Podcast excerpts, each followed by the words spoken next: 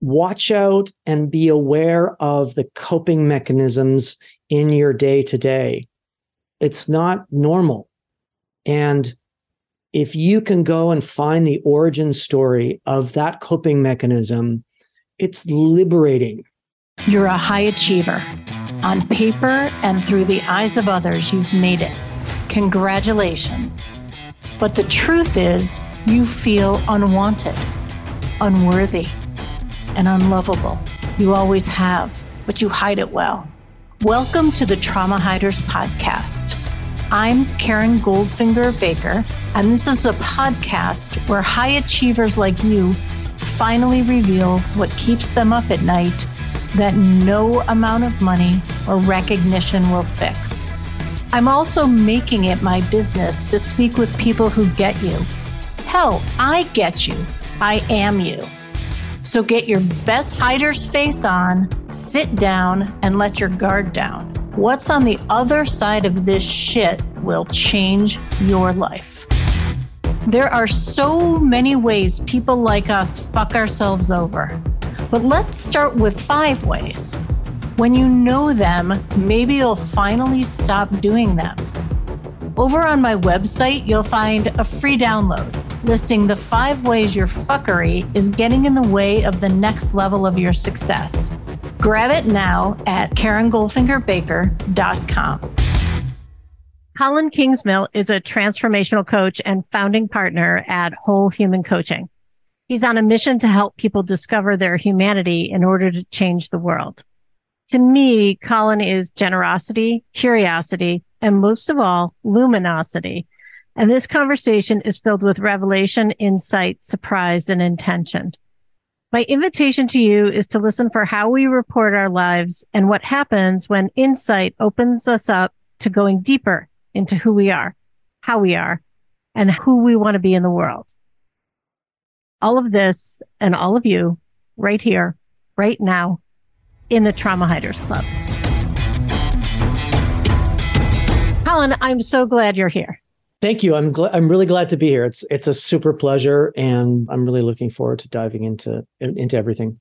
Yeah, I joined this thing called PodMatch. So if anybody's listening who doesn't know what that is, which is probably all of you, because I certainly didn't know what it was until I knew what it was. It's sort of like Tinder for pod hosts and pod guests. And that's right. Paulina uh, and I both are not of the age of Tinder. So it's interesting to be, I'd be curious to hear from those who are using Tinder or any kind of dating app, like the psychology behind swiping. Because it's, for me, it's like, oh, that person has, has a really interesting story and like my heart, you know, I feel like my heart swell. But then I think, but that's not really the mission and purpose of this podcast, you know, and I, and so I have to pass. Yeah, I, I think PodMatch is probably a little slightly less superficial than than than Tinder, right? right? Like it, like it. I think it goes. I think the algorithm goes through quite a few, uh, quite a few variables to match yeah. you, yeah. as opposed to this. You know, this is what you look like, right? Uh, swipe the other. I don't know which way you're supposed to swipe, but you know what yeah, I mean. I don't either. Um, I don't either. No, we get to either message message or Me- pass, or maybe it's message match, or message pass. or pass. I don't know. Anyway, we matched. Yes, we did. we matched. I guess as host, it's up to me to say, yes, I want to talk to this person. That's right. Yeah. So many of my guests have been either people I know or referred by people I know. So it's fun to like get to know somebody for the first time and jump in. It's really, it's really cool. Yeah, it's like it's jumping it's jumping into the deep end. Yeah. We don't we don't really know each other. Right. We know a sprinkling of seasoning about each other. So uh Yeah, that's about it. Sometimes in coaching that's that's the best way, right? Cuz I come in I'm I love like, that. I, I come in with no pre anything, right? Right. No Not even no agenda, no program, no 10 step method for you to get exactly. your shit together. No. Exactly. By the way, if anybody does offer you that, people run very far. Any kind of 10, yeah, 10 steps to uh, new you. No, there are no 10 steps. You know them. That person doesn't. So, okay. Colin. Yes. Here we are in the Trauma Hiders Club. Tell me, what are you most hiding right now?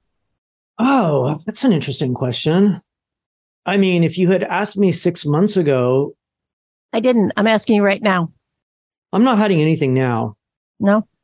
I've had some great experiences recently that have pushed me to finally be myself, be my authentic self, speak my truth, say no and or say yes when I want to, say no a lot more, a lot more.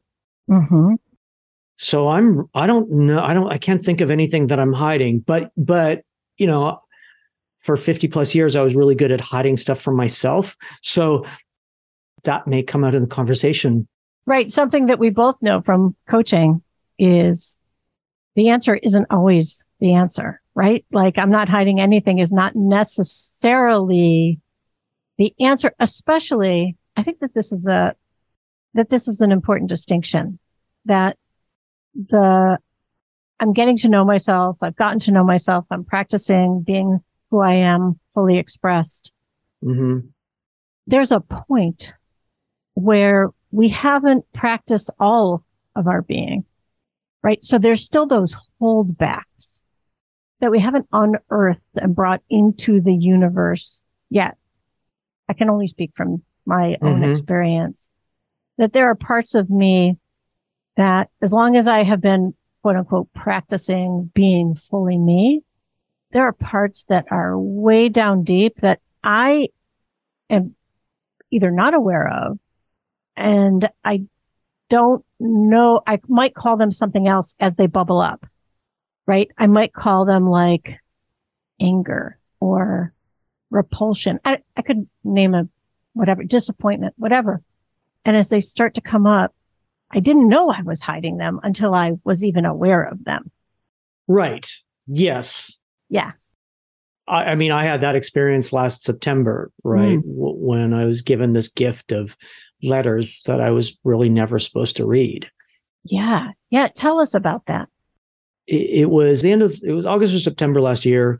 And my father came to visit from the West Coast and brought me a, a, a gift. And the gift was a pack of letters that my mother had written her best friend, but written them 45 years ago and they stayed in that friend's house and then somehow got to my father's house and he he brought them to me last summer on his first visit to the East Coast after moving here from Europe. And I opened it because my mother died, passed away a few years ago, and so he thought that was, you know, it was a beautiful tribute. And I was an only child, and she was an only child, so it was a small family, and and and I was really connected to her. And the letters, the letters, I only looked at a couple, but they remind not they didn't remind. Yeah, I remembered by starting to look at them of that that era in my life from sort of 5 to 12 that was awful i was uh, al- alone uh, we lived far away from anybody else we lived differently than anybody else my father was an artist and my mother you know just turned into a hippie i, I think so we were living this sort of bohemian life in the forest when everybody else was just kind of getting on your quote unquote normal. Mm. So I was alone and I was different. And then there was a divorce and we moved to Europe. You and your mother moved to me Europe? and my mother. Mm-hmm. My mother and I moved to Europe and she dropped me off at school the first day. Uh, she dropped me off at school and I didn't know the language. Where were you in Europe? In, it was in Switzerland. Mm-hmm so again, beautiful, yeah, but but here I am, this sort of 10 year old being dropped off at school. I don't know Italian. I don't know anybody. I don't have any friends. I mean, I could, I could, I could go on and on, but those yeah. sort of, those sort of seven years of being different, being alone, being in a family where there was financial distress, and the funny thing, the, the funny thing, the sad thing is, you know, my, my I could see my grandmother come and she would arrive with her fur coats and abundance, you know. And I'm like, what's going on? Like, why can't like we can't pay for groceries mm. and but we could like what's the matter here so it was just years of financial instability, loneliness by myself. And all of that pain came crashing down in September, October. I had never recognized it. And I look back at my life now and it's like, oh, that's why I decided I needed to be wealthy. And I decided I needed to be accepted and I needed to be, I don't want to say famous, but admired and revered and, you know, all this stuff. Right. So I, I was just I was sitting there in September going, my whole life has been framed by an unrecognized trauma. Hmm. Yeah. I immediately, because of the profession I'm in, I'm I dove into, you know, some therapy sessions. I dove into uh, coaching. I dove into reading. I wasn't going to let this. I wasn't going to let me be a victim. Mm. So I didn't, and uh, the gift turned out to be amazing because the way I kind of confronted it and dove into it and tore it up and and and ate it alive I'm going to stop you there for one second. Yeah. I get that you are in the space, right? The mm-hmm. reflection, self awareness, personal growth, professional mm-hmm. growth. Was there anything at all that scared you about diving in before you did? No. Uh, it was, it wasn't, I, I wasn't scared. I was unconscious about it. I wasn't mm. aware. Now, what mm. I was scared of was saying no to people, was disappointing people, was um, financial insecurity. So I would be having, you know, I would have panic attacks because, you know, I wake up in three in the morning thinking I would lose everything. Mm. Yeah. Right. So that was the, that was the before. That was the before. Yeah. Yeah. That was the before. Okay but I didn't know where all of that came from. Yeah, you didn't know the origin. So when, if you go back to when you were a kid, mm-hmm. Um, and you're living in Switzerland and you don't have money for groceries, like, were you told, Colin, we can't eat, or how did you know? No, so so the one memory I have is I remember sort of, and this was pre Switzerland because in Switzerland it was kind of like the light started. You know, there's you know, mom got a job. We, she was back home. She, you know, her mother was there. She was doing everything she was supposed to. Money all of a sudden started to flow. There was no more sort of the guilt trap um, and manipulation around that subject matter. But I remember being a very small child and mom being at the grocery store on Bowen Island, you know, off of Vancouver. And I remember she couldn't pay for food. Mm, okay. So you were very young. Before. Yeah, very young. Was probably okay. six six years six years old or something like that, six or seven. So you're at the store. She gets the groceries, and they say mm, no go. Yeah, yeah. I, I don't recall the details past that, how that got resolved. Yeah, but uh, you know, ultimately we ate. Yeah, so that was that would have been the first. So it was all subliminal. Mm-hmm. She did everything she could, or they did everything they could to make me you know i had my i had a we built a new house and i had the paint that i wanted but i had no curtains right and it was dark outside and we're in the eight acres of forest so yeah everything everything seemed perfect but i was alone and afraid just in complete sort of complete sort of isolation i guess yeah and not not not from my parents i mean they're lovely beautiful people it was just me. I was all by myself. Yeah. On the one hand, that imagery of no curtains. On the one hand, it's like, well, there's eight acres. We're in the woods.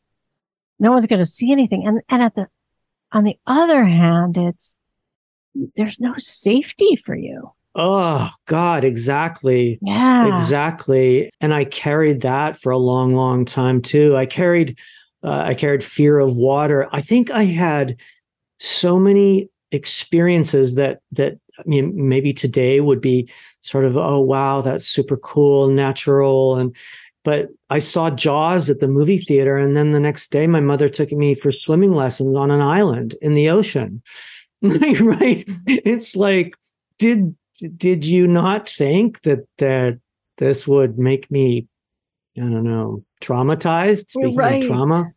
Right. Especially as a kid. Yeah. I've never swum again. I just You haven't. It. No, no, no. I'll, oh, I could boy. be on a boat. Huh. Yeah. So, so, so it's interesting. That gift, it, it, it was like running a train into a wall for me last September. Why did your dad give you the letters? I, I get that like legacy and oh, link to yeah. the past. Why did he give you those letters?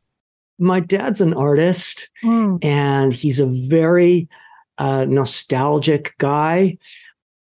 Maybe nostalgic's not the right word, but he has uh, he has an incredible love for books and memories and records and diaries, and has an incredible collection of all of those things. So for him, it was just absolutely natural that this was a, you know, a treasure from my mom to give to me. I don't think he read them. That's what I was going to ask. Right, there was more than there. There was unhappiness and, Mm, and calling lots out more. of behaviors and Oh, all yeah. sorts of yeah. all sorts of stuff that I mean, they were they were kids, right? I mean, he my mom was like in her early 20s and he was sort of 28. I mean, they're children. I don't think he read them. He probably wouldn't have given to them to me if he had. Mhm. It just wasn't it's not in his nature to do something like that to to hurt me. He would have never done that. He never has. He's always been very supportive of anything I've wanted to do to a fault almost, you know. So yeah, they were a gift of memory and of history, but I, he didn't know the story that was in Mhm. there. He lived it, but he didn't know it. Right, It was documented in there. Yeah. or he doesn't know that you know it now. I told him. Uh, oh, I- okay. I did. I did tell him, yeah. Cuz he saw a shift in me as well. He saw he saw me lighter and lighten up Wow. and come back to life kind of, if that makes sense. Yeah. So let's say you never got those letters, right? And you're, you have the lived experience of being who you are. And these things come up for you. You know, you're having panic attacks and these fears that you didn't know at the time, but stem from lack, Mhm. Confusion, chaos, Loneliness. loneliness, Yeah. lack of safety. Yep. if we could roll back the tape and see how that was playing out, other than the, we know about the panic attack around money, who would we see you showing up as? Well, externally, I would have been on it. I would have been with it. I would have been there for you. I would have been a, an overachiever. I would have been a super achiever. On the flip side, I, I would have been uh, depressed. I would have still been having panic attacks. I would have been using coping mechanisms like alcohol to numb or dull Mm-hmm. that pain. And I don't do any of that anymore. It all just disappeared. Yeah. I mean, that's the crazy thing. And that's kind of, I guess, maybe you'll ask me this, but but I'll preempt it. That's the message that I want to give to your to your listeners is watch out and be aware of the coping mechanisms in your day to day. It's not normal. And if you can go and find the origin story of that coping mechanism, it's liberating. Mm. So when you say coping mechanism, do you mean drinking, drugs? Uh, drinking. I don't do drugs, but I mean, certainly there was, there's been times in my life where it's appeared, you know, you live in London and, you know, you try and fit in. Yeah. So I don't know if that was coping or recreation, or maybe a bit of both, but certainly, you know, depression, Mhm. right? Like depression is a is a byproduct of you not I think anyway, I mean I'm not a specialist, but everything I'm reading it's a byproduct of you not living your authentic self. Right? It's that disconnect. And I certainly know that my depression and it came in waves, it came kind of came and went three or four times, but it was always because I was not being authentic to who I was and what my needs were and what my boundaries were. And that's be- all because of that, all because of that trauma Yeah. that, that went unrecognized.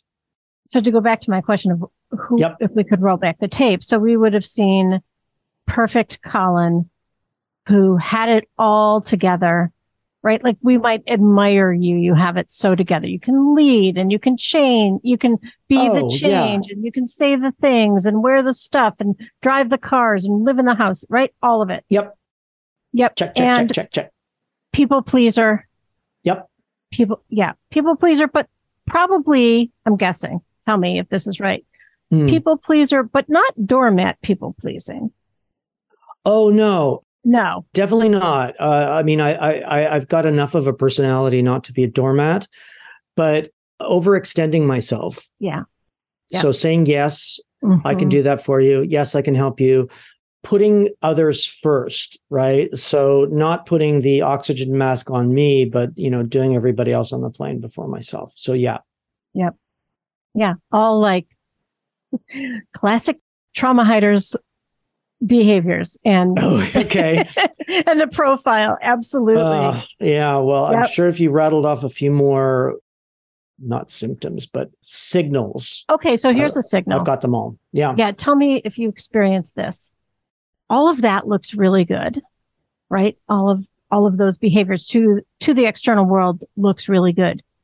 Were you aware inside of the, how out of alignment you were? Did you have an internal story of, but actually you're a unworthy, unlovable, unwanted piece of shit?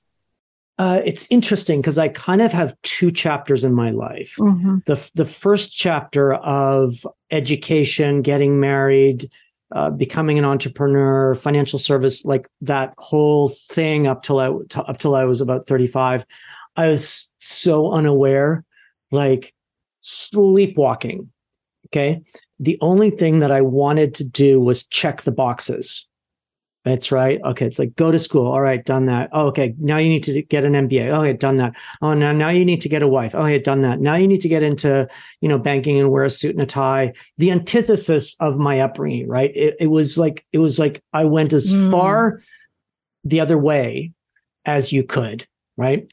Until one until about two thousand and one, where my body just shut me down. It Mm. just stopped me and my friends kind of took me by the hand and said dude you this is you're too stressed out you need to see a psychiatrist you need to do reiki you need like somebody who was slightly more aware than me said you need to take control yourself because i was like spinning out of control speeding to milan having dinner at giorgio armani's restaurant. He was the, at the front door.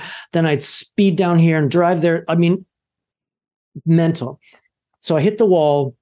I had a, I had a spiritual awakening, and then I started to read and and dive into all of that. After I Mhm. moved back, I moved back. I gave everything away. I walked away from I walked away from everything and and restarted everything in Vancouver, and started to dive into, you know, who am I? Why am I here? What's my purpose? What's this all about? I walked into the you know spiritual bookshop for the first time and I picked up everything, you know, Wayne Dyer and Eckhart Tolle just came out with the power of now, you know, all that, everything.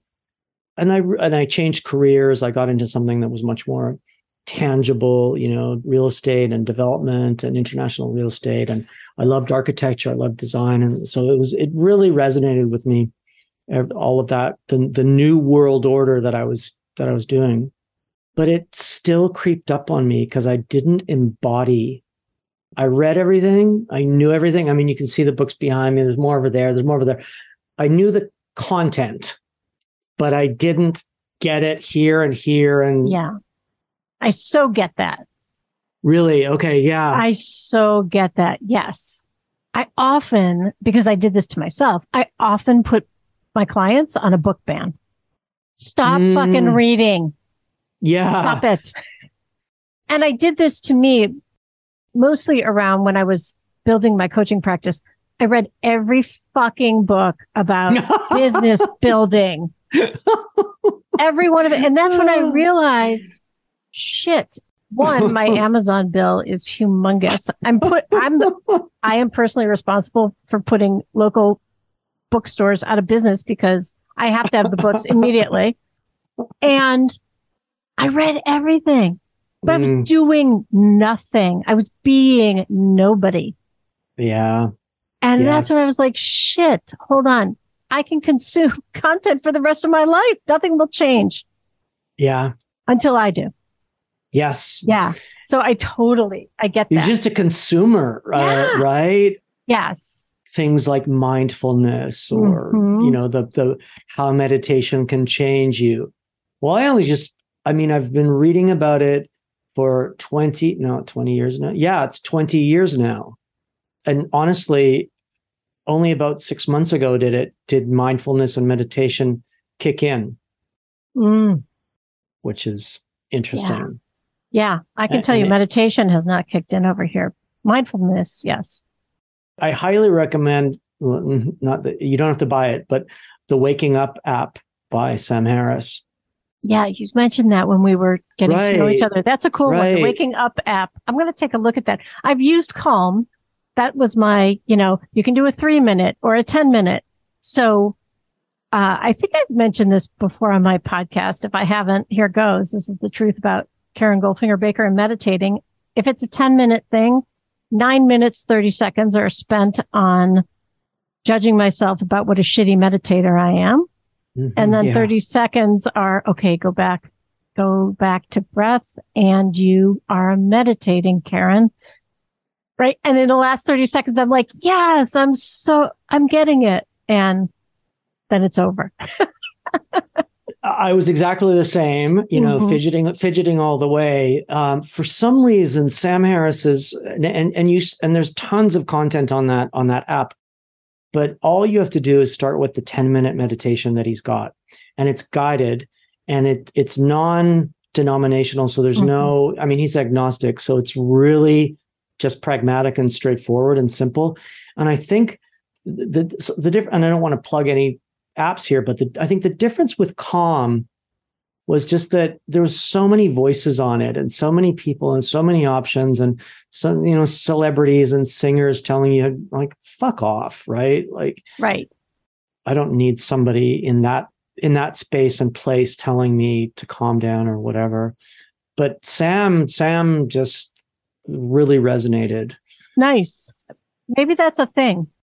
I think the difference is the the the noise and the celebrity and the Mhm. all that stuff just got in the way of just all right this is really simple actually just sit here close your eyes and listen to my voice okay that works now i do up to I i do up to an hour every day 20 minutes to an hour love it love it now Okay. I'm going to check that out. Waking up. Mm, try Wow. it Yeah. Maybe I need, it I need worked for me up. It worked for you. It can work for it anybody. worked, it Yeah. worked for me So I was actually going to jump ahead and um, jump ahead to today, but here's what I want to know. Mhm. In the process of discovery, right? So you've got the letters. Now you're, oh, I'm really curious. All this shit in my life is starting to make sense. Mhm. You mentioned that you went to, so you had some therapy.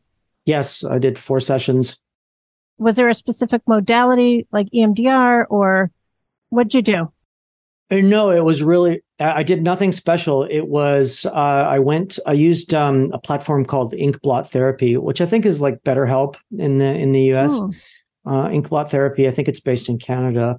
I just went and found a local a local therapist who we still did, we still did it online, but I found somebody uh, who was a trauma and loss specialist Ah, because I thought I thought because mom died, like my mom died, my grandma died, my cat died, like somebody else, like it was like concentrated amount of grief and death and change. and you were in the pandemic. And so there was yeah. like just loss and grief. Oh, and my other grandmother died. Yeah, it was it was a like lots of Yeah. death that that and for an only child with nobody to talk to really you Mhm. know i've got people but but mm, that happened so i thought okay trauma and loss that seems like a good combo and uh, and it really was she supercharged me i i was going to do rtt rapid transformational therapy but it took like 3 months to get the appointment and then her father died so i Hmm. didn't i didn't do it but I almost felt like I didn't need to at that point because I really I dove into therapy, I dove into some coaching, and uh, I brushed up on a couple of books that I knew were good reference points, like Gabor Mate's new book, The Myth of Normal, mm-hmm. uh, which specifically about unrecognized trauma. Uh, that was it. That was all I needed. Mm, nice, nice. And in your coaching sessions, what do you want to tell us? I have all sorts of questions.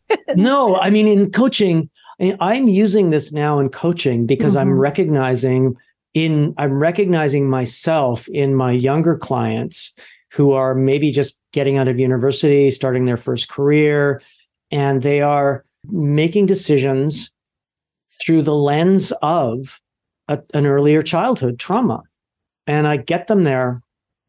We go straight there what do you ask? How do you how do you get to that? Typically, there will be like a surface question, of, you know, a career change. I'm nervous about this, and I'm scared about this. I need to do some planning. We get to the essence of it really quickly, which is who you're trying to please here, right? And what are you afraid of? And then the second question is, where is that coming from? Mm. What what conditioning is that coming from? Where do you think it's coming from? Do you think?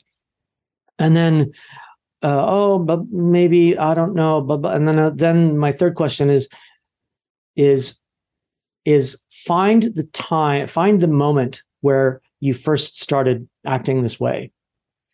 And usually it will be early childhood development. Usually there will be something like a divorce, or there will be a fighting parents, or there will just be a bit of dysfunction where somebody, you know, the the oldest child decides that she needs to take over from the parents because for some reason maybe they're not coping or she perceives or he perceives them not to be coping.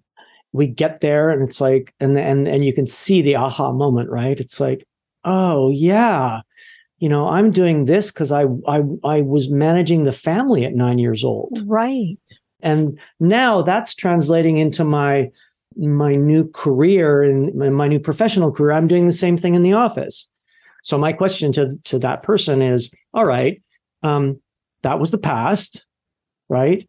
You can decide right now if you want to continue with that conditioning in your career, but ask yourself, is it serving you?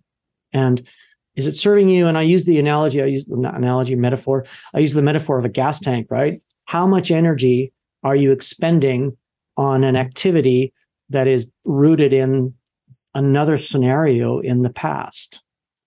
And often often it dissolves pretty quickly yeah it's the dragging in my clients and probably on the show too i often use the analogy of a boyfriend or girlfriend in the past who did you wrong and the, it's in the current relationship that that person who loves you and is whole and is yeah. doing all the right things that person suffers that yeah. right right? That's yeah. dragging your shit into today. Yes. It's that thing. That's why my my whole thing now is deconstruct to reconstruct. So nice, right? It's moving the shit over. Yeah. You gotta see it, be willing to take a look. Yep. And then moving it over. Exactly. Yeah. I'm just curious if you have done any inner child work, like the five to 12 year old uh, interesting. No, I haven't. Yeah, it's it. It might be an interesting place to look. Hmm. Yeah, uh, and even even as you as you mentioned these clients, your inner child, all of our inner children, often, especially given trauma, are often the ones driving our bus. Oh, really? Interesting. Yeah. And now, you know, as we begin to become more self-aware and heal various parts of ourselves, it's less and less that they have access to the keys. However, there are situations where until we can make them feel safe enough and know that we are fully capable adults, until they know that they won't move over. They will not move over. That's really interesting. Yeah. That's really interesting. I think I think I've done that work almost subconsciously. Possibly. and and maybe only partially. I'm gonna I'm gonna look into it. I moved back to Canada consciously last year um, after 12 years in Europe that were fantastic, but I wanted to come home. And it's it's home both physically and mentally. Mm-hmm. And the really funny thing is like from 0 to 5 that was amazing. You know, I was animals and and I had friends but they were like adults and those years I love I loved those years. I have great memories of those years, and I actually I had younger friends too that are still fr- friends today. But you know, I had this red barn one in those years, and it's so funny, Karen. I've got a red barn again, and I didn't didn't click until we moved in, and I kind of settled down a little bit last September, and it's like, oh, hold on, I almost recreated my pre-trauma mm-hmm. scenario. Yeah. So that's interesting. I should I'm going to look into this in the inner child piece because I I I think that might be you know something fun to uncover and dive into. I'm happy to talk about it with you offline more. I mean at any point, but Yeah. I will leave you with a we're not going to end yet, but I'll leave you with a practice if you want. Okay. Yeah, I'd love I'd love it. Around inner child work. Mm. As you mentioned, your dad is an artist. Are you at all artsy? No. is it ever fun for you? No. Okay. But but I think maybe that's a bit of inner child work that I need to do because I've almost sort of shunned anything creative and Mm. and even and, and even to, to some degree the book now is i'm almost not allowing myself to do the edits you know i'm almost finding excuses to You're writing a book and you're working with a writing coach and you've done a first draft. i've Yeah. done a first draft she's done the first developmental edit she's told me you know to the, the homework that i have to do and the, the the reworking that i have to do the retooling that i have to do but i'm finding resistance to it because it is a creative process and i'm i'm i'm like not the creative guy i'm like mr pragmatic but i'm really good the, my creativity comes out in business Mm. so i'm really good at sort of strategic you know sales marketing branding things that are difficult i will figure out a solution. That that i'm really very creative at. Yeah. So I have a hunch yeah. that you can stay in that place and be really creative with more business creativity and strategy, yep. But you're not going to grow. Right. Because you've done that. You're like, you already have the gold medal of all of that. So yeah just a potential fun or not so fun, something, a plate. It doesn't even have to be fun. We don't know yet. Um, do you have like craft type stores around you? oh yeah absolutely Okay, cool. Great. So, uh, something, this is something that I did okay when I was doing inner child work. Mm, And that was I took my inner child. So that's me went to one of those big crafty stores and my intention was for my inner child to choose what lit her up. mm, Now it could have been a stuffed animal, right? It didn't have to be a crafty thing, but it turned out it was. It did turn out to be these like past, I forgot what they're called. They're, they're like chalk in a way, but they don't roll. They're, I think they're called pastels. We used them in elementary school yeah and I got a few sketchbooks and I just started drawing mm, And once I started doing it, and it didn't have to be good, right? Like no judgment there. Once I started doing it, I didn't want to stop. And yeah. And what I started to, this was actually before I launched my podcast. What I started to do was try to identify the profile of people I wanted to hear from on my podcast and I would draw them mm. based on what I was reading about them or even a headshot or something like that. So it, it just became this connection to an adult decision that I had made, which is I'm on a mission to normalize a conversation around trauma. I created the thing that wasn't there when I needed it when I was 10 years old and sexually abused, right? I'm have this podcast. So I'm going to find joy if I can. I mean, maybe in this drawing thing that's around that. That's so interesting you say that. Like the floodgates in my mind have mm-hmm. just have I just gone because I wanted to be an architect as a child. Oh, but you're not creative. And I remember so so I took a drafting architectural class in, in, like grade 10 or something like that. And the guy told me my my idea was too ambitious. Mm. was too creative. Like I wouldn't be able to finish it in the year right? And so he made me draw a, a you know blueprints. At that time we had to do them by hand and everything. He made me do like a two car garage suburban house. And I'm like if that's architecture, you can I don't fuck want yourself. It. I yep. don't want it. I had drawn a courtyard, sort of Pompeii Roman style box with walls on the outside. Maybe there's that's a metaphor for for my walls, but mm-hmm. it was it was uh, just this. I thought it was this incredible architectural masterpiece, and it was all focused inward on the gardens and and uh, maybe that's why I love Staples and just like pencils and pens and and my dad even gave me a drafting table around that era. And i just that teacher just ended that for me. So uh i should take that up again. Yeah so who knows? Maybe, maybe your thing is is just that. It's you'll go into that store and find graph paper and whether it's just coloring in the little blocks that are yeah. on the graph paper who knows um, I do want to mention the walls of your Pompeian uh, genre architecture. Those are your curtains that you never had. Uh, yeah, yeah, yeah. That's uh, interesting. Interesting how you've closed this circle. Mm. Uh, wow. Thank you. Thank you for that. Yeah. Nugget of inner childhood work. And um, I'm going to go to Staples this afternoon. How nice. That'll be great. nice. I love it. What's been most helpful for you being here in the Trauma Hiders Club?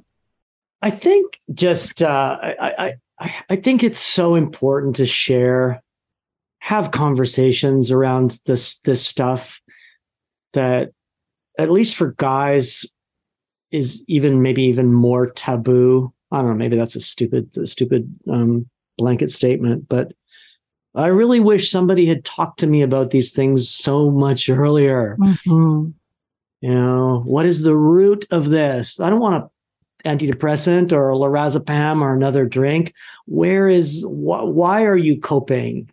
You know, so I think it's wonderful what you're doing because we just got to talk about these things and we don't.